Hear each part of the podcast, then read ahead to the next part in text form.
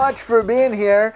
And uh, what do you think of that music, huh? I love our, uh, our intro music there. And I want to thank Malin. Scotty Malin Somerville goes professionally by Malin um, for, for coming up with that. That he, he put that together. He wrote it. Or he, uh, do you write music? I don't know. He, he uh, plucked it? Plink? I don't Clearly, I know nothing about music, and that's why I did not do the intro music for uh, our show here, but Malin certainly does. And a huge thanks to him. Follow him on Instagram. Anyways, let's get down to the show. Woo! What a show today! I'm so excited for, for this. Uh, today, I've got one of my favorite comedians on the show. Uh, for anybody who doesn't know, I started doing comedy when I was 14 years old, and I started so young because from about the age of eight or nine, every day after school, I would watch stand up comedy. Comedy at Club 54. I watched Just for Laughs. They were on back to back every single day. I became a huge fan of comedy. There was uh, HBO comedy specials. I watched a lot of those whenever I could.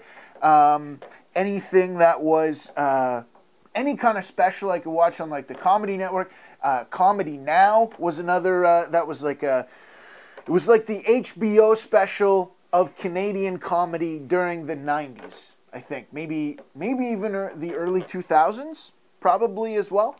Um, but yeah, I've been a huge fan of comedy like basically my whole life. Even when I was a kid, I mean, whatever I would watch always had like a comedic element to it. The after school stuff, like I would, you know, Boy Meets World and uh, Family Matters and all those shows. Like I watched more of that comedy sort of sitcom style than, um, you know, than cartoons or any of that other stuff. So I've always been a huge fan of comedy. Then when I got into stand-up comedy, I became an even bigger fan because I got, I got to see the behind the scenes. I got to see what goes into it. And uh, the the gentleman I have on the show today, this guy has done pretty much all that you can do, pretty much everything you can do in the Canadian comedy industry. He has been on Just for Laughs. He has been on CBC. He has been on the Comedy Network. He had his own comedy now. He was even on comedy at Club 54. This guy tours all across the country year after year. He's got an excellent podcast called Talk and Wrestling, and uh, this was a lot of fun, and I had a great time chatting with Mr. Casey Corbin.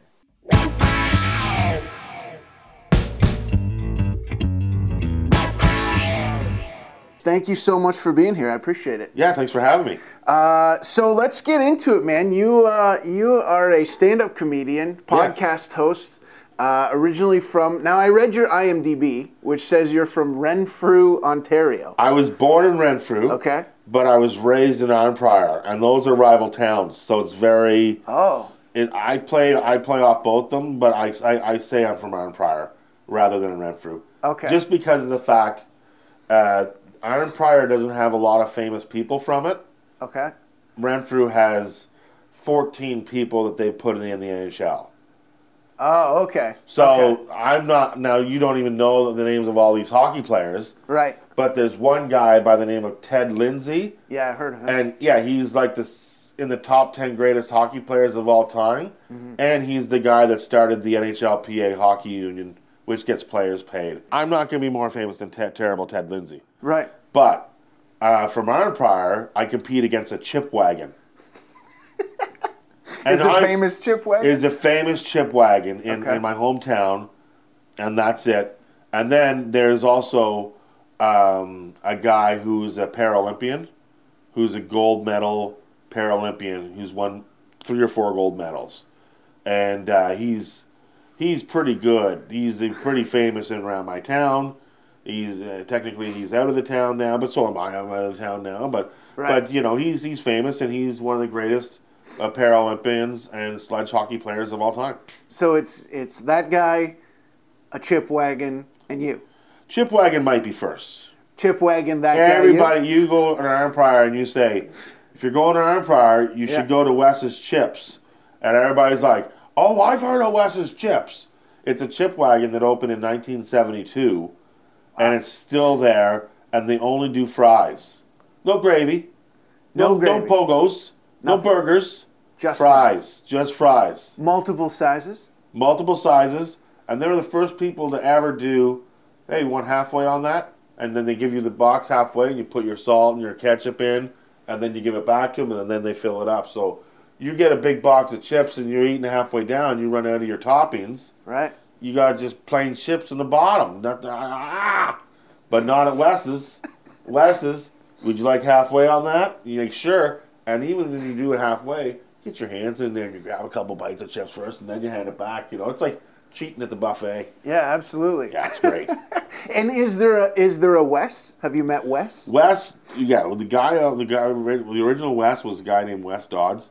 Uh, he uh, he had it for for so long. Like he would, this guy would make so much money throughout spring till fall that he closed in the winter and, and fucked off to Florida, and lived in Florida in the in the in the falls. I mean, in, for the winters.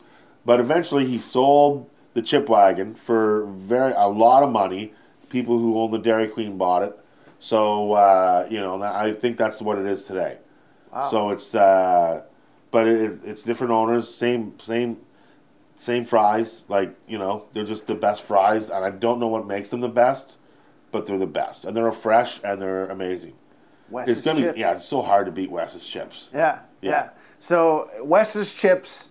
Then the the what's the other guy's name? This was he a swimmer? Uh, No, no, he's a sledge hockey player. Sledge hockey Yeah, player. yeah, so the Wes's chips sledge hockey player. Yeah. Casey Corbin. Maybe that might be the yeah. That's the that's the role. And then and then and then on, on my heels, I got Nigel Grinstead. oh no. Yeah, he's been 20 years after 20 years after me. Yeah. he decides to do comedy. You'd think maybe he saw, well, maybe he saw Gold Casey on the Comedy Now, Right. And said, "I want to do that." A guy from my hometown. No, he had no idea who I was. He just Really? started comedy, and then when he got to Toronto, everybody's like, "You must know Casey Corbin. You must know Casey Corbin." He's like, "No, I. I people keep saying this." So he didn't. No, he didn't. But he did know Wes's chips, didn't he? Of course, he knew Wes's chips. When did you uh, when did you start doing stand up?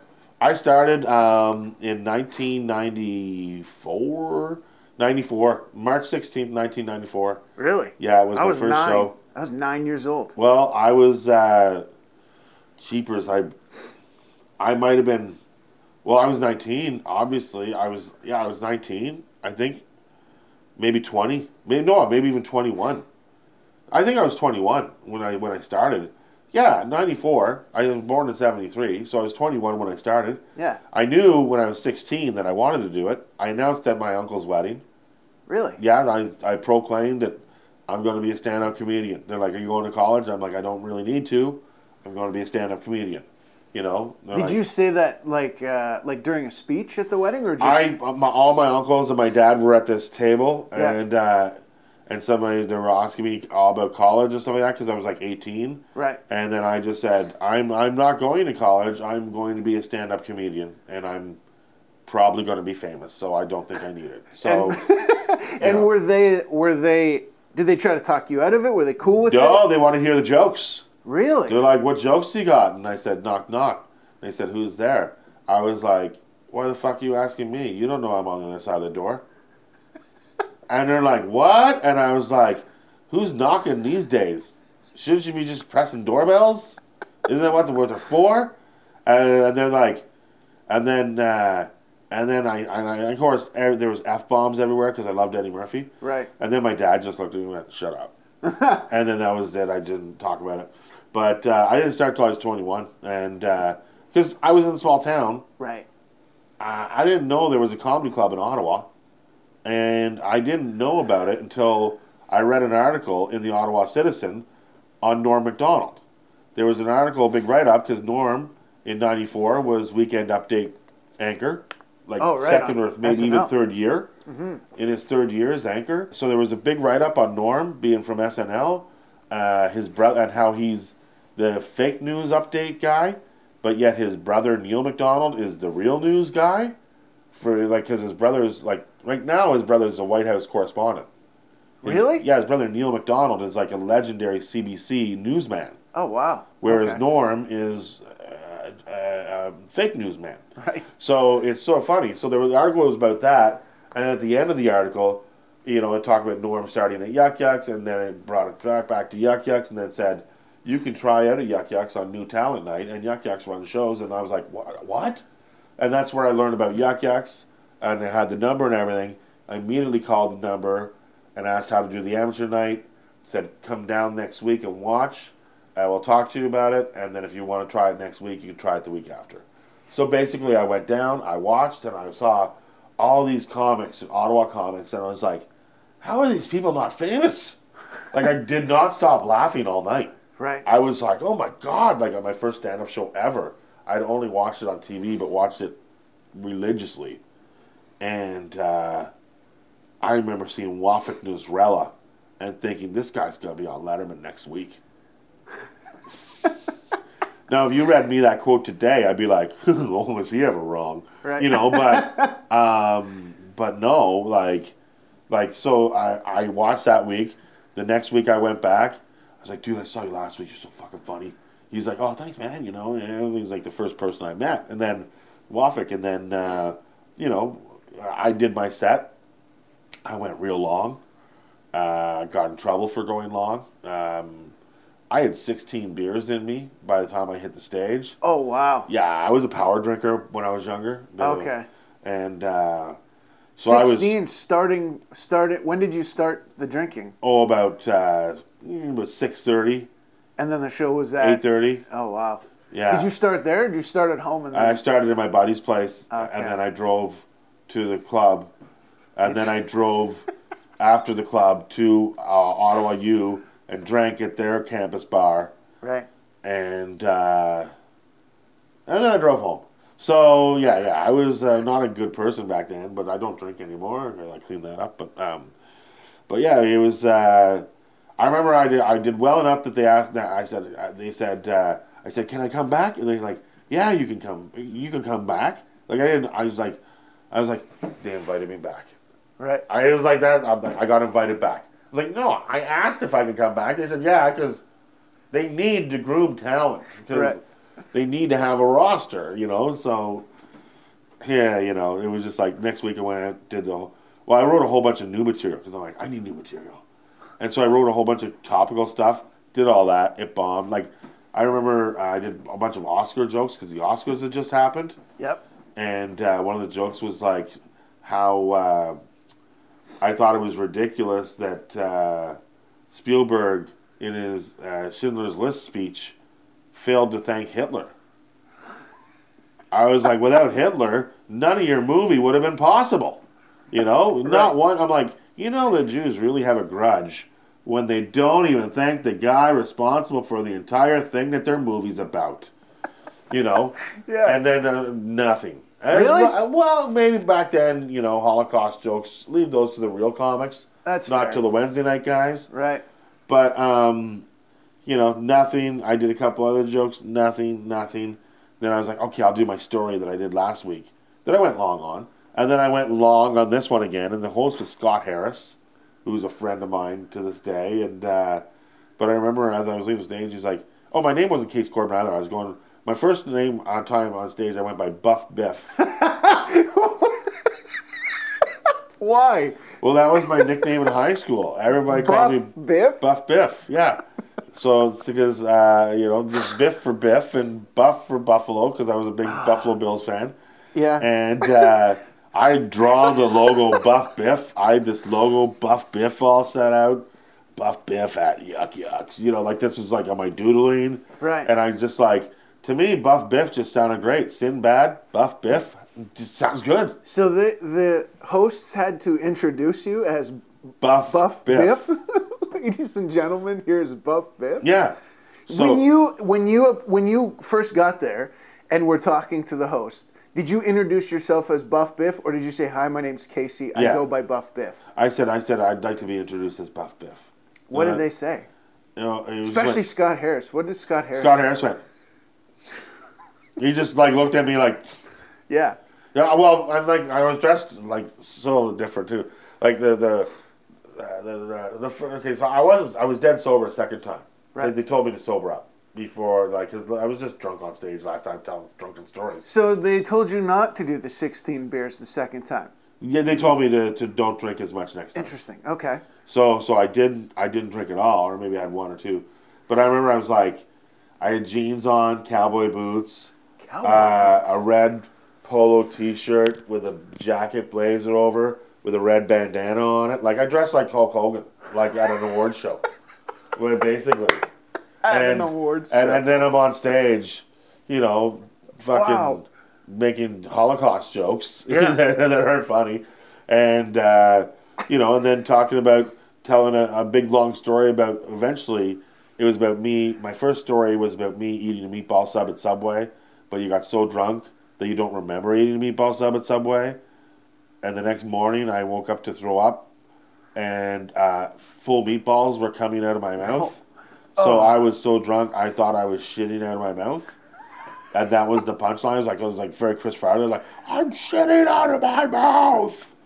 And it was like, just, um, it's, I, I still pull it out every, every now and again, just for like, if I'm on a shit gig somewhere, yeah. And like, because it, it gets laughs, because like the, the story's long Right. but it's just like, and it's all punched up and everything, and and so I do it, and I get all the laughs and stuff like that. But I'm like, oh my god, it's just, it's such a horrible, like, it's so underneath what I would do usually now. Right. But right. as as a but you know, back then, I was the kitchen comedian.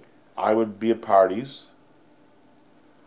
I'd set up in the kitchen, and that's where I set up like a mic. No, Oh, just like hold court. hold court. Okay. Yeah. Yeah. and people crowd would di- come through uh, fucking you know sit right beside the fridge because everybody goes to the fridge for their beer so Right. and your beer's always in the fridge too So you grab the they grab the beer and then just kind of stand around. Now, were you recycling stories for no no I, I, groups? I had people would come in they'd be like are, are you going to do the meatball sub bit or are you going to do this bit I did uh, I did a couple Mike Wilmot bits uh, I did some uh, I did a couple of Sinbad bits. I did like I, I knew bits off TV. Like I just like oh my god, I'll do this bit, I'll do this bit. I was just sampling, like fucking, you know, sampling jokes off. I used to do Mike Wilmot's uh, "What Would You Do for a Million Dollars" bit verbatim. Like know that bit. oh, it would be like uh, I wouldn't do his voice, but now I do it. Nah, what would you do for a million dollars? You know, like so the whole bit is about what would you do for a million dollars. And he goes, he goes, you remember when you were a kid, you play that game, what did you do for a million dollars? Yeah. He's like, fucking, you know, you know, would you eat shit? Would you eat shit for a million dollars? Yeah, I'd eat shit for a million dollars. Because it always came down to the same thing. Would you suck a dick? Right. Would you suck a dick for a million dollars? And then he was like, the way I see it, not only would I suck a dick for a million dollars, I would suck many dicks for a million dollars. He's like, he goes, I would suck 17 dicks in a row. Or I would fuck, he goes, I would suck 17 dicks. And he goes, that's 17 million dollars. He goes, I could fly to the Caribbean, spend a hundred grand on mouthwash, and live a comfortable life. you know, Nice, yeah. and he goes, he goes. Not only that, I would suck these cocks at my Thanksgiving dinner in front of my family before I flew out, and telling them my plan. I would, I would suck these cocks like a trained seal, and he'd be like, "Mary had a little," lamb," you know, and he, he so he, I would do his whole thing, but I never knew his name was Mike Wilmot. I just knew, like, I used to watch every special that came out at the video store, mm-hmm.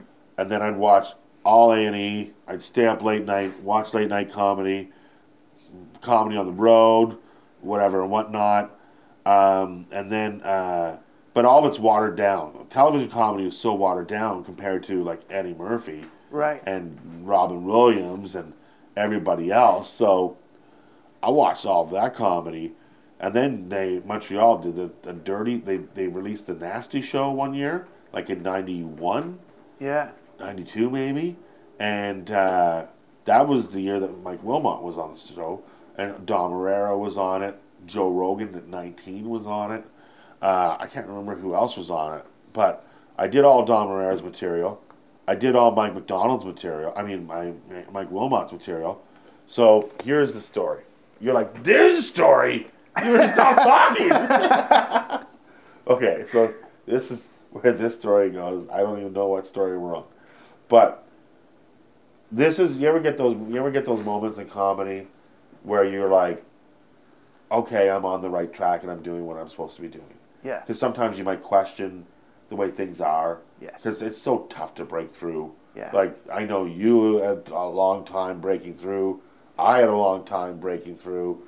You know, it's just and you think it's like you always think it should come earlier. You know, but but you know, so so for me, the first indication that I was on the right track was uh, that was ninety one in kitchen parties, high school. Now it's like ninety eight. We're seven years later. I'm now an amateur comic. I'm a local comic in Ottawa that does well every Wednesday night. People started to know who I am. Yeah. And, you know, I, I really love doing comedy. And I have my comedy friends now. And it's great. And we're in, a, and every year they do the con- contest. And uh, I finish, I, I make the finals, which is great. And as they're judging the finals, this week's headliner is going to come down from his hotel room and he's going to do 20 minute spot.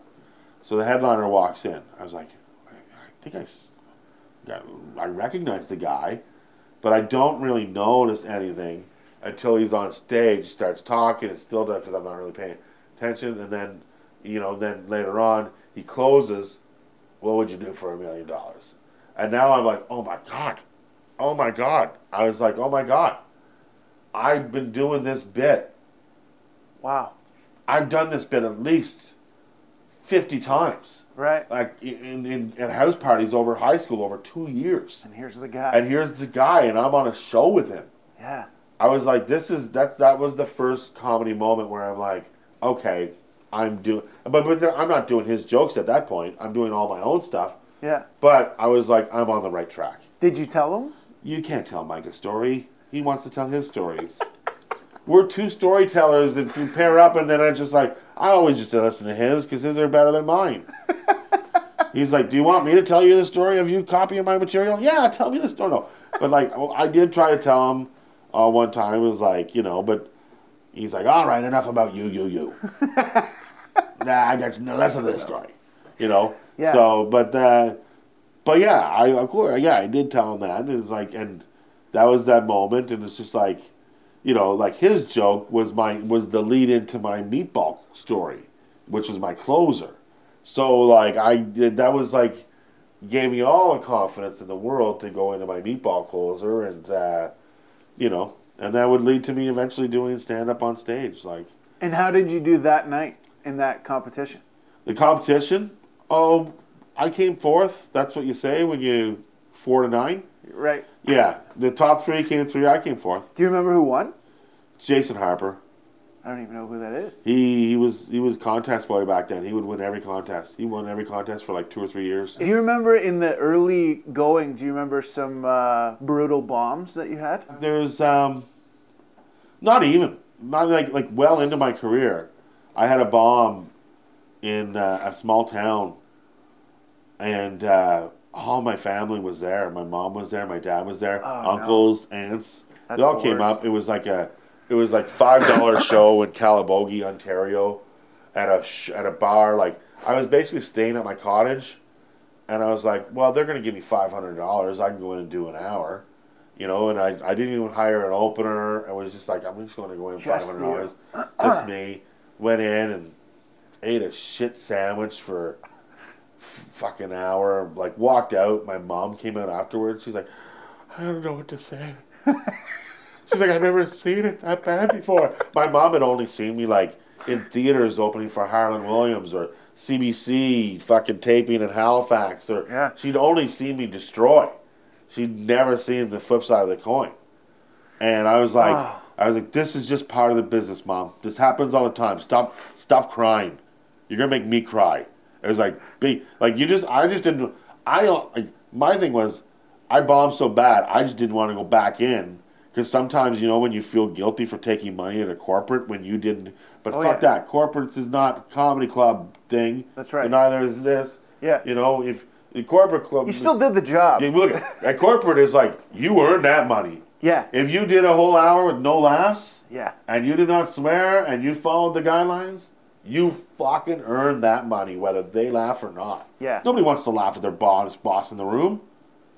No. It's so tough to laugh when your boss in the room, especially when the lights are up. Unless your boss is one of those cool Bosses. Every now and then, it's it's very rare, but every now and then you get one of those bosses is, that is like, say whatever you want, I don't care. Maybe stay away from like, you know, that dude had a something in his family, so Yeah. don't say anything about him. But everything else is on the table, and we don't give a shit. Go go nuts. Yeah. Those are always really fun and, and very you know they're ex- an exception to the rule, but yeah, it's extremely tough. Doing a uh-huh. corporate gig is very tough. Well, I just like yeah, corporates are like those are mental frustrations. Like going in, doing them, and even driving home after. Even if you had a great show, you know, you're like it's like it's like COVID. You got to fucking quarantine after. You got to wait two oh. weeks Yeah. before you hear anything. Even if it's like, ooh, it's like, oh my god.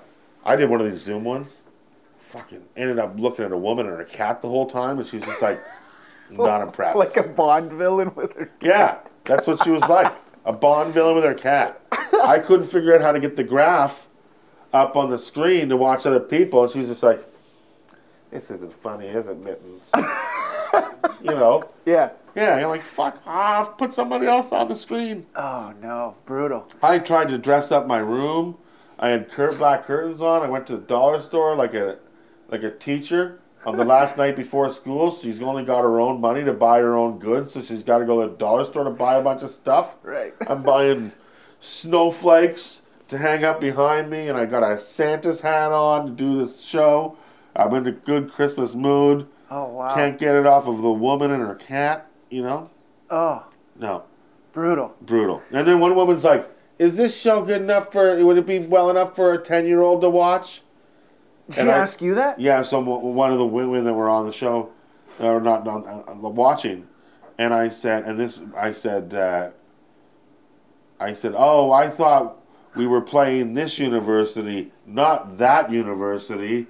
Because it was for a university, the show, like a faculty. Right, right. And I said, I thought I was playing this university, not the rival university. Yeah. And that got a big laugh. And I was like, okay, it's going to be easy. yeah. No, yeah, yeah. the next half hour, just, I had my list and I just went joke for joke for joke. I just powered through. I knew what the half hour was. I'm like, well, that's all of our time for today, folks. I, uh, like like concluding a meeting. yeah. Yeah. And then two weeks later, I was like, yeah, I still haven't received payment for that. Is that not the worst? Like, Having to call up for a bad gig. yeah. It's like because you because in your mind, I if I didn't leave my house, Um, but I want to go back, like when you were when you were first uh, kind of starting out. Those first few years Yeah. are always they're very tough because you you have, really have no idea what you're doing. For me, I'm very similar to you. I watched all comedy specials, just for laughs, comedy at Club 54 every day. Um, but when you first start doing it, it's like really difficult. How did you handle early on if you bombed? How did what made you decide I want to do that again? Whereas most people, I feel like if they had to go through that, would be like, "Fuck this, I'm never doing that again." when I first started out in 94, 95, just to get stage time was like you had to, you had to like win to get in. So so this is crazy. Okay, this is what it was like when I was starting. This is what I had to do. At 10:30 every Wednesday, every 10:30 every Tuesday morning, I would be in my English class in college. Yeah. and I would have to go to the washroom at 10:25, wait till 10:27, and start calling the payphone Right. and get trying to get in like a like a like a radio contest. Yeah. We're Yeah, gonna take yeah. the first 10 callers, and then the first if you got in and you called and you got a spot the next night, go down and do your spot.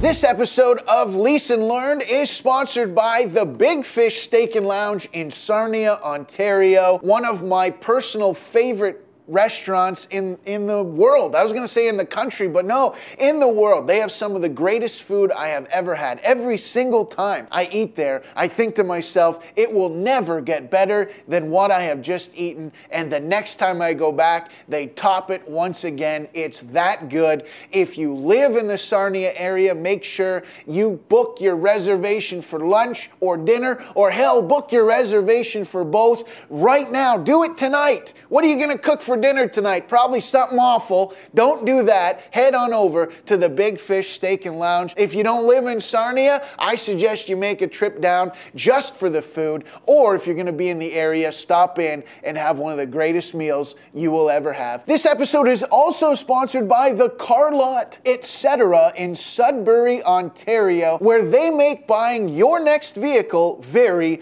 very easy. Let's say you go online, you find a vehicle that you want to test drive, but you can't quite make it in. No problem at all. They will bring the vehicle to you so you can take that test drive right from your own home. They do have the largest used truck inventory in the north. They also have the best selection of cars, SUVs, and vans. If you're like me and your credit is, let's say, not great, that's no problem. They do have options for everyone. You can also trade in your vehicle. They offer the best trade in value in the north. So head on over to the website, thecarlot.ca, and book a test drive right now. This episode of Lease and Learned is sponsored by Cookum's Secret and G's Carpet Cleaning and Services. For all your cleaning needs, contact G's Carpet Cleaning and Services. And for your personal well being, contact Cookum's Secret Sonotherapy with Drumming at G2 Cleaning Service com. I got a chance to actually go up to Timmins and uh, take part in the sonotherapy and the drumming. It was extremely relaxing. I recommend it highly. Head on over to g2cleaningservice.com and book your time today and make sure you get some cleaning done while you're there.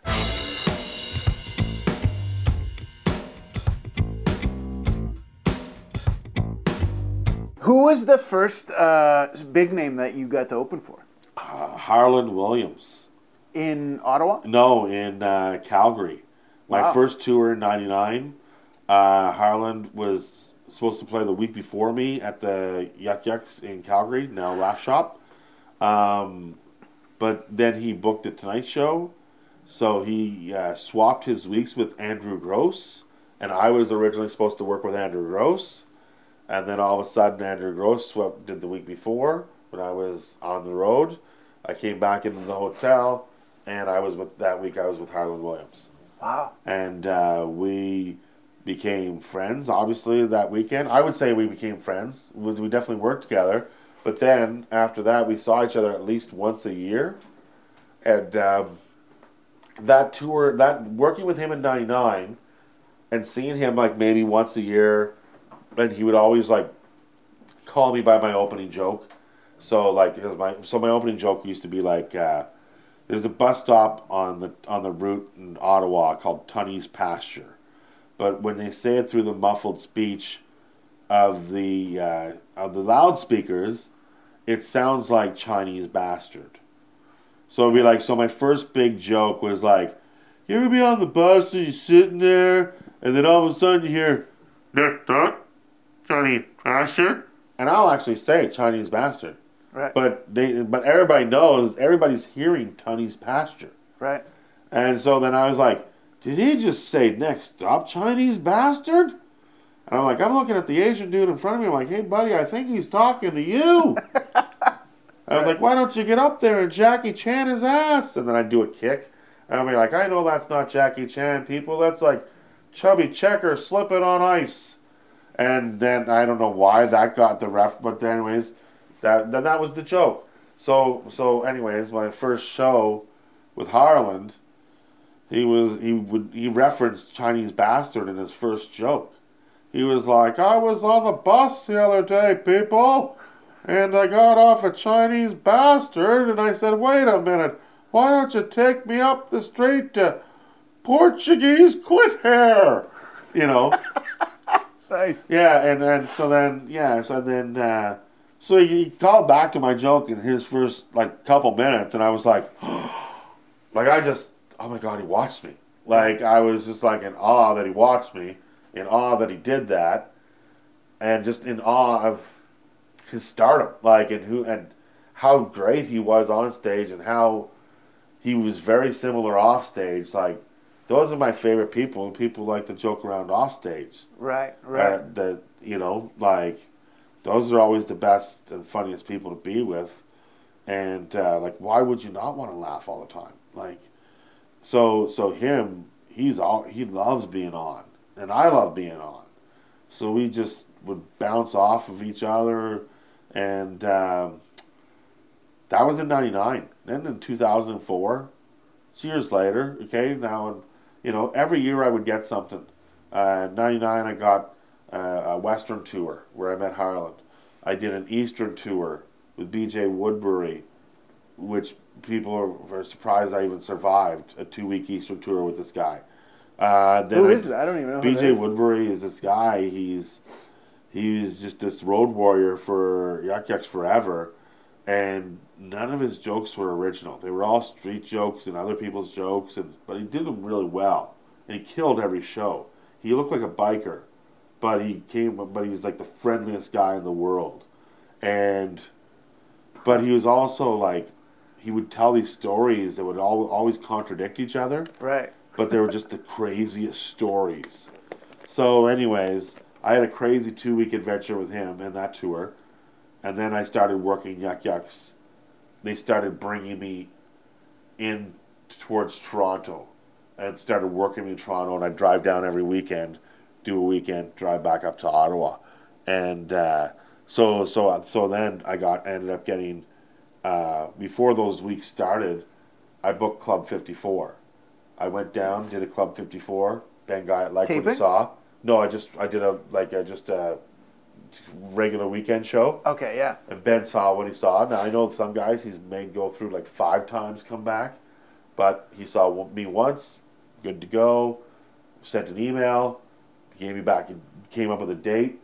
You know, so this is uh, 2001. Uh, you know, and uh, got the date in the summer, like in August fucking everything's great. September 11th hits. Oh fuck, what's gonna happen? Luckily, my date was November 4th. It wasn't affected, uh, and uh, went in with Club 54, and that aired in 2001. So it was like 99, 2000, 2001, like. Like '98 was when I started re- made the first contest the first time that Mike Wilmot moment happened. Like in '96, '94 I started. '95 you barely got any stage time. Right. '96 I quit because of frustration because every time I came off stage, the, the, the door manager, the guy that ran the Wednesday night program, would give me negative feedback and then try to tell me how to do better jokes. Was he a comedian or he was No, he's a failed comic that was now running the program. Oh, okay. So that did, that always bothered me. Yeah. So I quit. I quit for a year. And then What'd you do for that year? I just was a waiter at a restaurant where I was already a waiter at a restaurant at like one of the best restaurants in Ottawa. So I had a uh, great money in my pocket and a, and a heavy. I really lived a party lifestyle. I was out every night drinking, partying. So um, comedy would come in and take its few nights a week. Like Wednesday night was always for comedy, but every other night I was always working. Right. So comedy was my outlet. And then uh, I got demoted from my head waiter job, and Why? Uh, they said I didn't smile enough on uh, at work. Really? yeah, uh, I know. I was I was critical about management in my shift leader notes. That's what it was, and uh, they didn't like it, and uh, so they demoted me from my head waiter position, uh, which is a pretty. It's a big step down and humiliating, kind of. So it's like you know, like fucking being demoted from head waiter. Right. Like you're, there's four head waiters, like four shift leaders they call them. Shift leaders, you got meals, you got paid two dollars extra than Yeah. the regular waiter, and you got to make your own schedule. That's the key. Yeah. Now, fucking, they're taking all that away from me because I don't smile. Fuck off! Like now, Yeah. you think this is gonna help me smile? So, yeah. so yeah, that was so that's that not going to put a lot of yeah. smiles on your face. But I graduated from like I went to hotel restaurant management. That's what I was in the field I was in, and uh, you know I've. It was like uh, that's when I realized. Okay, from this point on, I'm putting all my focus into comedy, and that was like '98 rather than whatever. And so then '98, I got my first uh, from '98 when I said that. It, no, I said that in like '97 when I said that, and by '98 uh, oh no, that happened in '99. No, it happened. It did happen in '98 because I said that in '98, and by '99 I was on my first tour. Right. So then 2000, I got the other tour. 2001, I got the uh, uh, Club 54, and then 2002 and three, I got nominated for comedy awards. 2004, I ain't get. I'm not getting shit. I'm not getting a comedy now.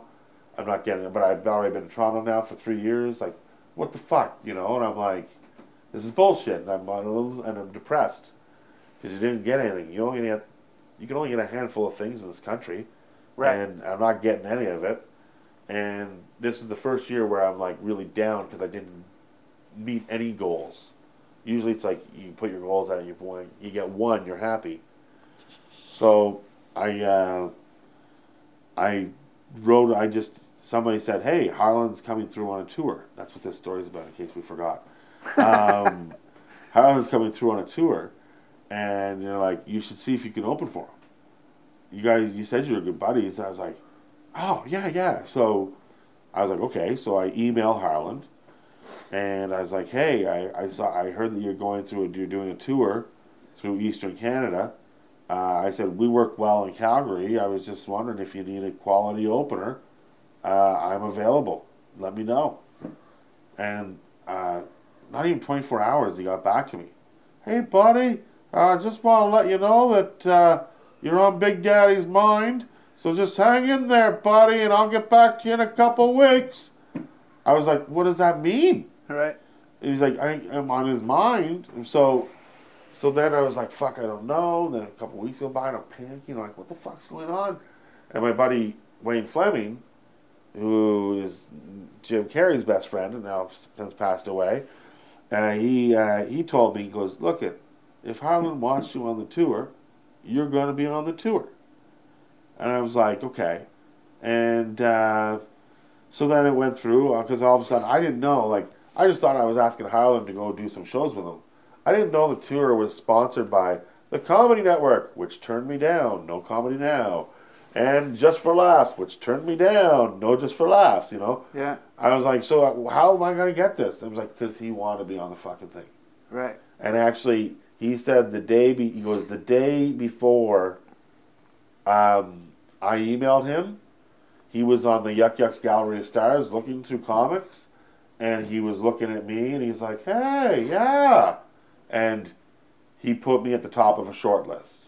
And then he then the next day, I fucking email him. He's like, "That's the universe, buddy." And when the universe said you're the guy, I already thought about it, and then you email me asking me for it. Yeah. He goes, "That's it's got to be done."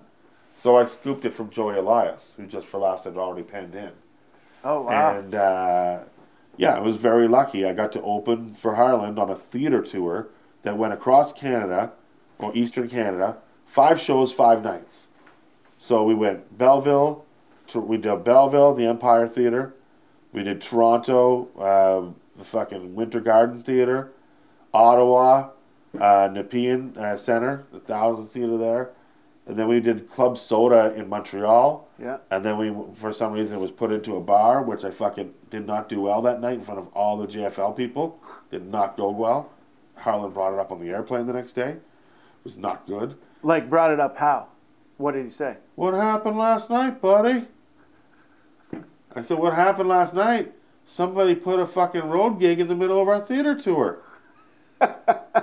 and it, was in my contract. I wasn't allowed to talk to the audience. I had to go up and do cold mate- material, cold, like strip material. Why? Because Harland spritzes.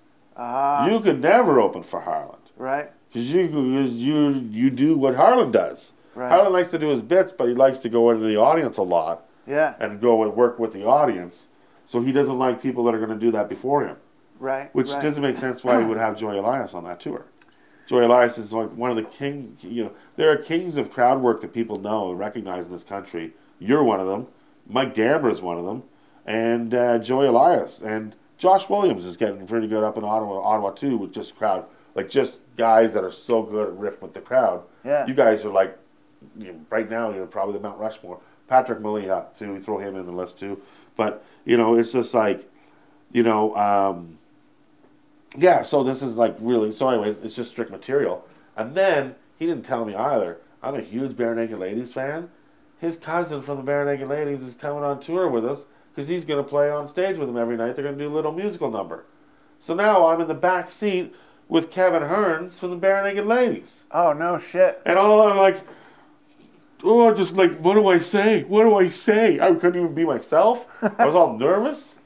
Uh, the next day, I smoked like uh, I smoked a joint before we got into the ride to go to Montreal because we drove to Montreal for the show. And for some reason, I got talking about wrestling and Owen Hart. And I went on forever about Owen Hart and his death and all this stuff. And so then, cut to a month later, John Doerr is walking down the street. And he runs into Kevin Hearns and Zoe Rabnett, who was his, I think, his manager at the time. And uh, they start talking to John because they all know each other, obviously. Zoe's now the booker for Just for Laughs. Yeah. And uh, they call, and John goes, "Oh, you were just on tour with uh, uh, Harland." He goes, "And my buddy Casey Corbin opened up for him." He goes, uh, "How was that?" And uh, and uh, Kevin Hearns goes, "Oh yeah, um, he really likes wrestling." and I was Wow. like, and I was like, I knew I did. I went full Farley. I just didn't shut up about the wrestling. Like, and then Yeah. we were then one time we were at HMV, like when it was on, but he had a, he, I had a beard and I looked different, and he was standing there, and the con the way it used to work at HMV, the wrestling section was here, but the DVD music concert section was beside it. So he was looking at the music DVDs, and I can't even say anything to him because I'm at the wrestling section. He already knows I'm that guy. What's he gonna be like? Looking for some Owen Hart videos? Like, what's he? No. So, anyways, that's a story. Yeah. But that's Wow. the ah. thing is, is like though, I got like, Harland was so great in '99. That's the thing is like, be nice to these people and just be cool, because what what happened in '99 got me a tour that I didn't really deserve in 90, in 2004. Is there anyone that you have opened for that was a complete asshole to you? Hacksaw Jim Duggan's wife. really? Yes.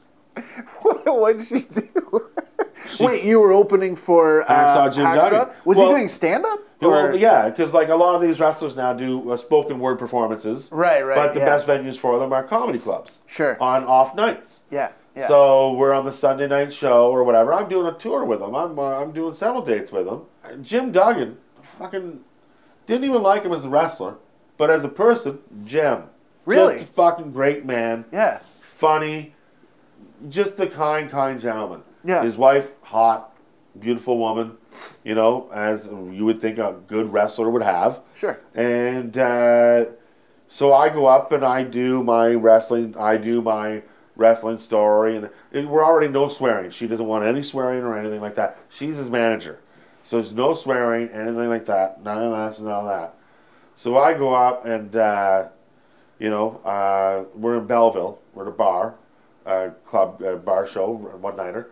And uh, I do, you know, so I go in and I, I have a special set for wrestling fans.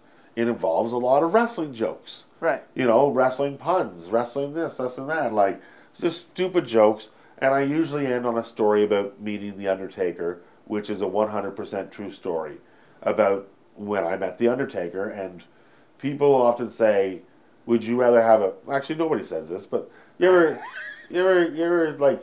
Would Maybe you- they will now. But with famous people, Yeah. what would you rather have? A moment or a picture? Like, what would you rather have with them? Me personally? Yeah. Probably a moment. Yeah, I. You know what? From personal experience, I yeah, I have maybe one or two pictures with Harland, Yeah. but the moments that we've had are way better than any picture I could take. Like, Yeah. and then an Undertaker, I my camera was full. I didn't have any room left for pictures, but when I met the Undertaker, I met him and I and I had I knew somebody that he knew, so I was told to name drop him. Anyways, now I, we're going into the, we're committed. We're into this story. So You're just going to tell the Undertaker story, I right? guess this Please. yeah, yeah. so, we so, can't, so we can't tell- leave it but like you just remember that we're in Hacksaw Jim Duggan. yeah, yeah. Well, we'll get back to Hacksaw and so, his so, wife. So what, yeah, so what happens here? So okay, okay, I worked at the Lone Star Cafe forever. Yeah. The owner of the Lone Star Cafe is a big old Texan by the name of Val Belcher, who played in the CFL. He played for University of Houston, then tried out for the Houston uh, Oilers, last cut, didn't make the team. Practice squad, no, he heads up to the CFL. He wants to play.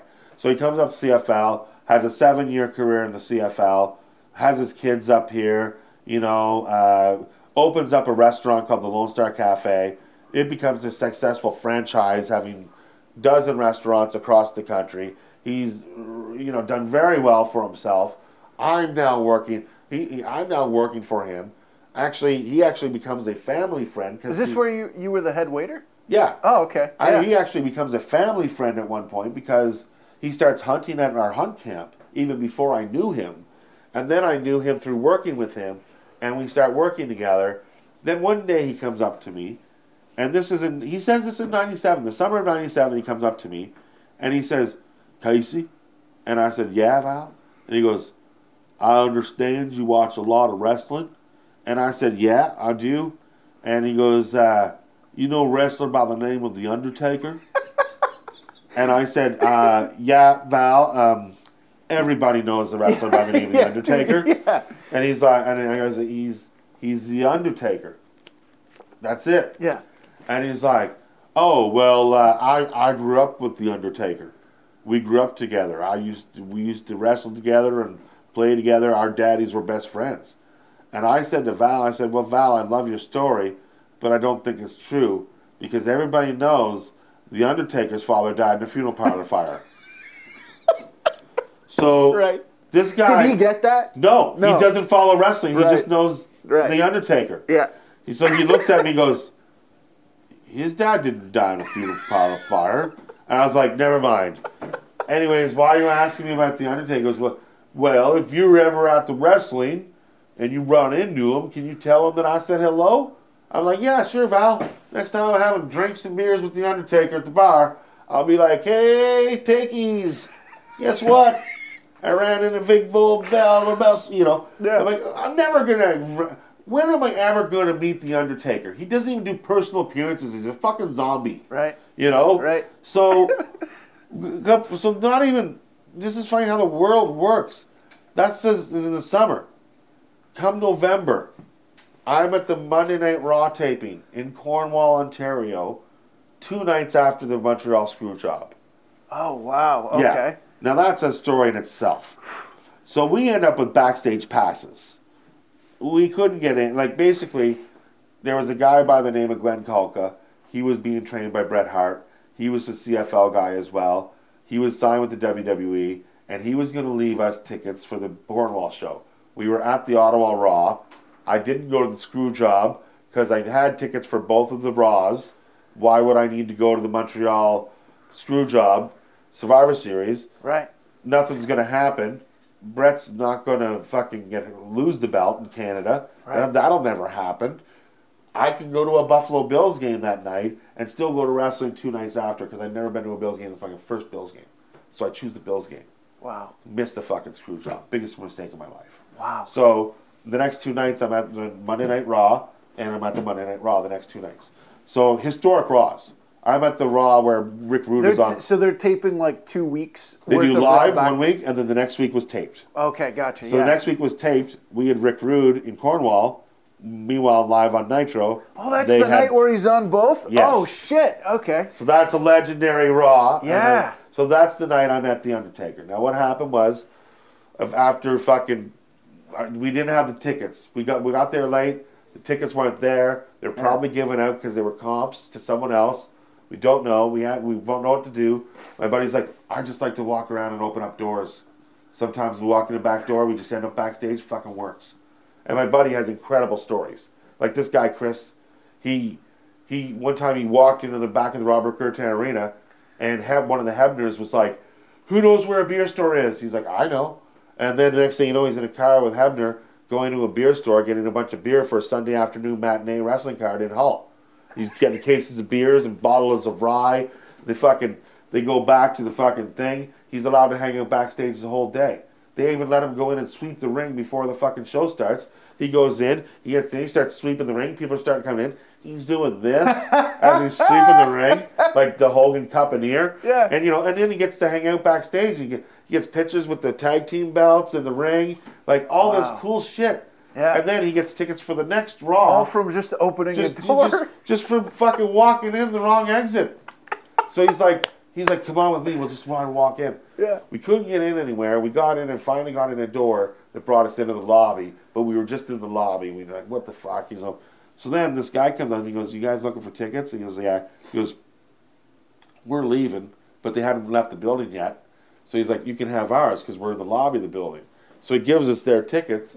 This guy owned the Harley Davidson dealership, and he was there because he loaned four Harleys to the WWE for the disciples of Depaco, the disciple, the DOA team, tag Yeah. team, to come down on the motorbikes. yeah, yeah. Yeah, they didn't. Wow. They didn't. They weren't their bikes. They were just local bikes that they gave guy tickets to come to show if they can borrow the bikes. So they borrowed the bikes. They get the tickets. He gives us the tickets and the backstage passes. So we have Wow. backstage passes. We get our tickets. We go watch the Raw. We watch the rest of the Raw. We, the, the, we don't even know what to do with the backstage passes. We don't even know where to go. Yeah. We're like, where, where, where? My buddy goes, what should we do with these backstage passes? I'm like, let's just go to where everybody would leave, the back door. Like, let's just go to where the, the, the like, you know, the cars are, and we'll, we'll just wait there. So we waited there. Eventually, all the wrestlers came through. You know, Vader and Jerry Lawler and Chris, Brian Christopher, and you know, eventually Brian Lee, who was one of the disciples of Apocalypse, Yeah. Stone Cold come through. Brian Lee was he not also the fake Undertaker? which is coming into play in a couple Wow. seconds. Okay. Yeah. Now, what happens here is we have two pictures left on our camera. Stone Cold's the guy. Yeah. I said we gotta get them. We gotta ask Brian Lee to take a picture. He's like, I can't ask Brian Lee to take a picture. Yeah, And then he goes, Can I get a picture with you too? And I'm like, asshole. So then I click, and I'm like, Can I also get a picture with you too? Click. So we each get pictures with Stone Cold and Brian Lee. Yeah. The camera's done. Oh no. Raw wrestlers start coming out. But then we get a cool conversation with Stone Cold about hunting. We're talking about uh uh. p- is it- Disposable. the- yeah, yeah, disposable camera. 28. Okay, yeah, Yeah, so so so that this is yeah, this is like the nineties. yeah, yeah. So so anyways, my buddy starts to ask Brian Lee questions. Hey, Brian Lee, is it true that you were uh, the the fake Undertaker, the Undertaker? And he's like, Yeah, I was the Undertaker. Is, is it true that you guys are best friends? Because I heard that you were the the best man at his uh, at his uh, wedding last year. He goes, Yeah, I was the best man at his wedding last year. And I was like, Where the fuck is this guy getting all this information? Like, how many times is he calling me Gene's hotline? Like, there's no internet. Right. There's no way that he, that he should know all this stuff. Yeah, yeah. I don't know it, and I know everything. And so he's just going on about fucking this, and he's all he's asking Brian Lee is Undertaker shit right. because he's obsessed with the Undertaker. We met Superfly Snuka in uh, our Empire Wrestling show. He waits around till after Superfly comes out. He says, "Superfly, can I ask you a question, brother?" And Superfly says, "Yeah, brother, what's up?"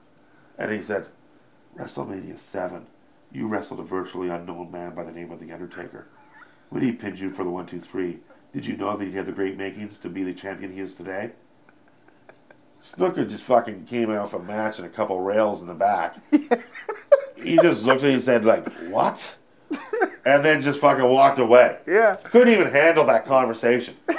Was so intense about The Undertaker. Yeah. Not even about Snuka. What a journalistic question. Exactly. Yeah. Because he loves The Undertaker. He's the biggest Undertaker fan ever.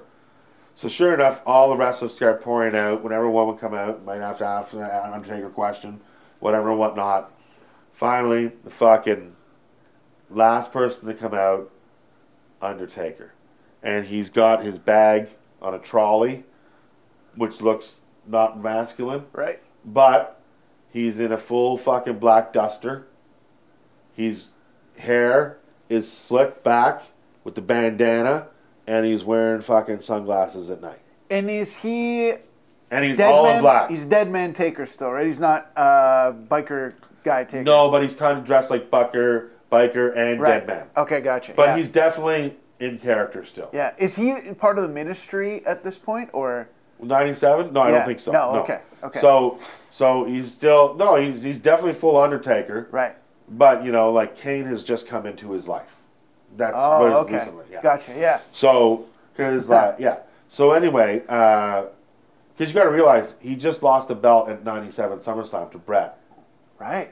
with the with the face shot, that chair shot. Oh, right. Face. Yeah, yeah. Okay. So, so this is like two months after that. Yeah. Okay. So so Undertaker's the number one star in the company. Him and and he's full two. kayfabe. Like Full he's kayfabe. yeah, he's like Full full, kayfabe. guy. Yeah. He comes out. My buddy sees him.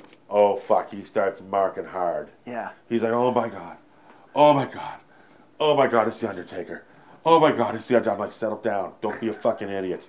Just settle the fuck down. He's like, okay, okay.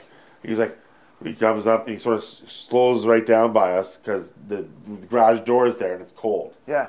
And he's was like, and, my buddy was like, and he's like, hey, Mr. Undertaker, uh, how you doing? I'm a big, I'm a big fan. My name is Chris Cody, and uh, blah blah blah blah. Big fan, big fan. I don't even say it. I'm just watching this happen. Yeah. He's like, can I, uh, can I take your bags to your tour van, tour bus? There's a tour bus out there. The tour bus, it doesn't say Undertaker, but it's a black tour bus and gray tour bus with purple clouds of and lightning.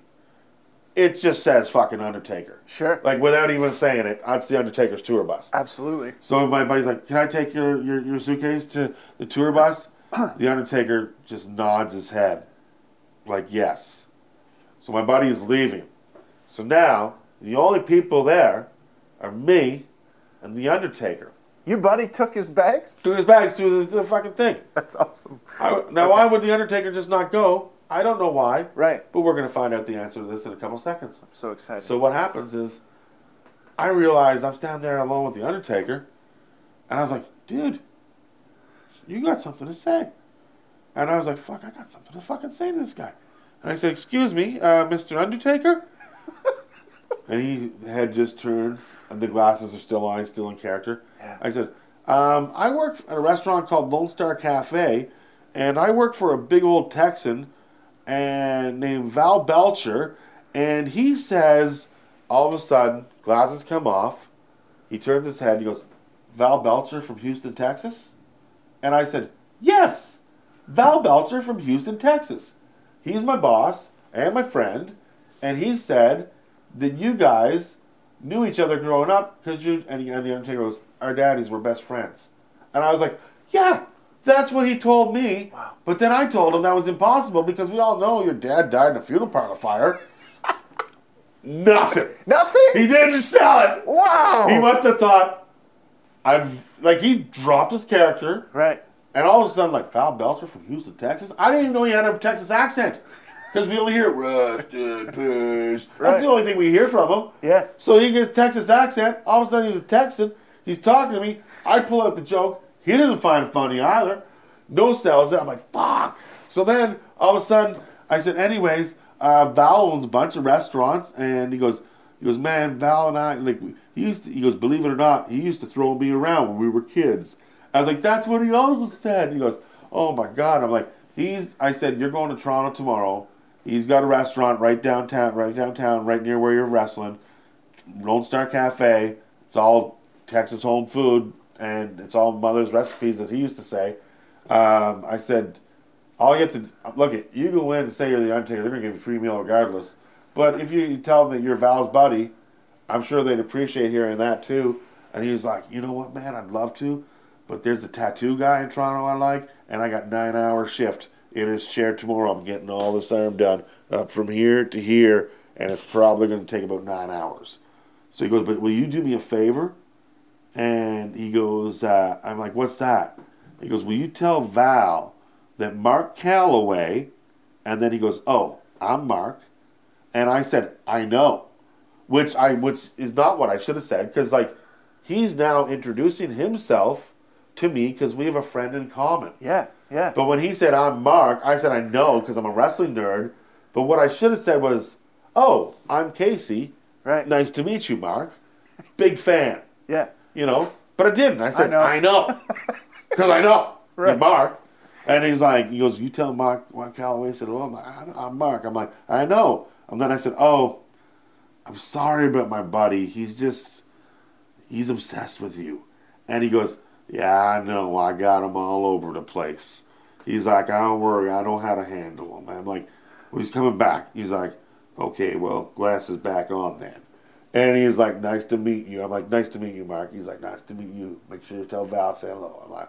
He puts the glasses back on. My buddy comes back.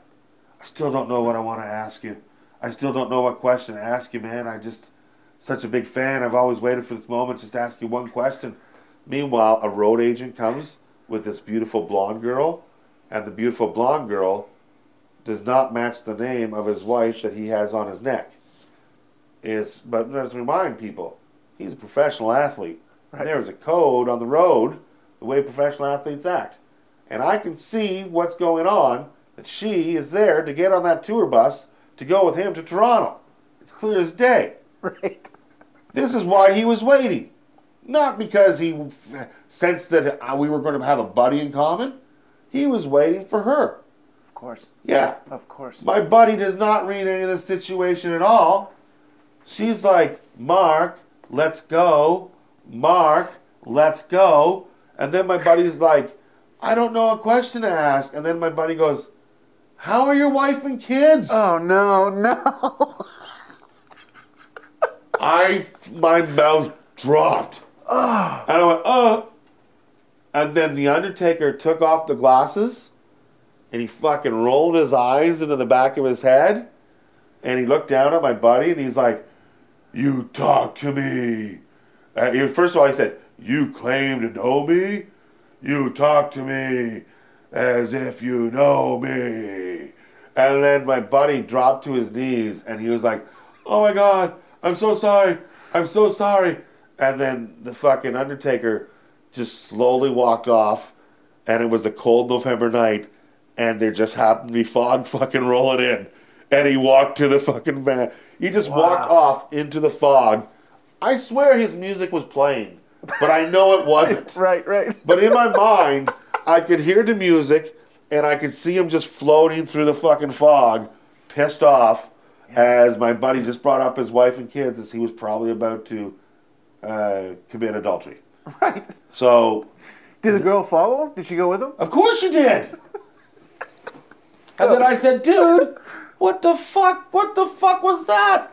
He's like, I didn't know she was gonna go with him. Maybe she's just a secretary. No! How do you not read that? The Undertaker as his secretary? Yes. Oh man. So that's so. Anyways, I that's my Undertaker story, Yeah, and it's yeah. a story. It Yeah. has. I know where the laughs are.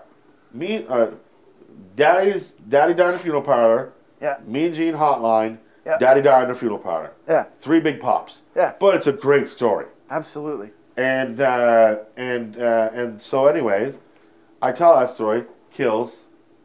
Fucking Hacksaw's wife calls me and she goes, "Let's get one thing straight. When you're working with my husband, this is his first tour, by the way." And I've already been on tour with Ricky Steamboat, Million Dollar Man, Mick Foley, all, I, all these guys. I helped break in all these guys for a show. I didn't book them, but I was there for them. And so, anyways, um, she goes, When you're working with my husband, he's the wrestler, he tells the wrestling stories. Wow. You do the comedy.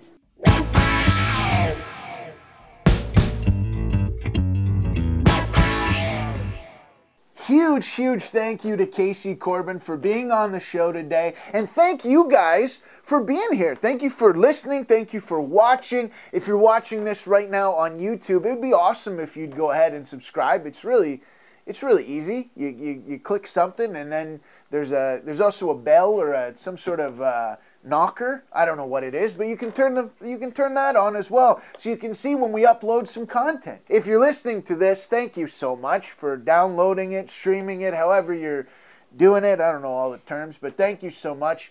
And once again, a huge thank you to Casey Corbin for being a guest today. Like I said, this guy's one of my favorite comedians just in general. I was going to say in the country, but no, in general, one of my favorites to watch live. Uh, once things go back to normal, when you see him in your local bar or theater or comedy club, make sure you get tickets immediately. Go see the guy. He's one of the best live. He's one of the best in the country, and I can't thank him enough for being here. Make sure you take a listen to his podcast as well. It's called Talk and Wrestling. Talk, then N, then Wrestling, Talk and Wrestling uh, where he, he sits down with a new guest every week and they talk about, uh, well, wrestling. It's right there in the fucking name. What were you expecting? It's talk, then wrestling. And uh, check him out on all social media as well. Give him a follow. Casey Corbin. And uh, once again, thank you guys so much. Thanks for being here. And I hope you have a great week.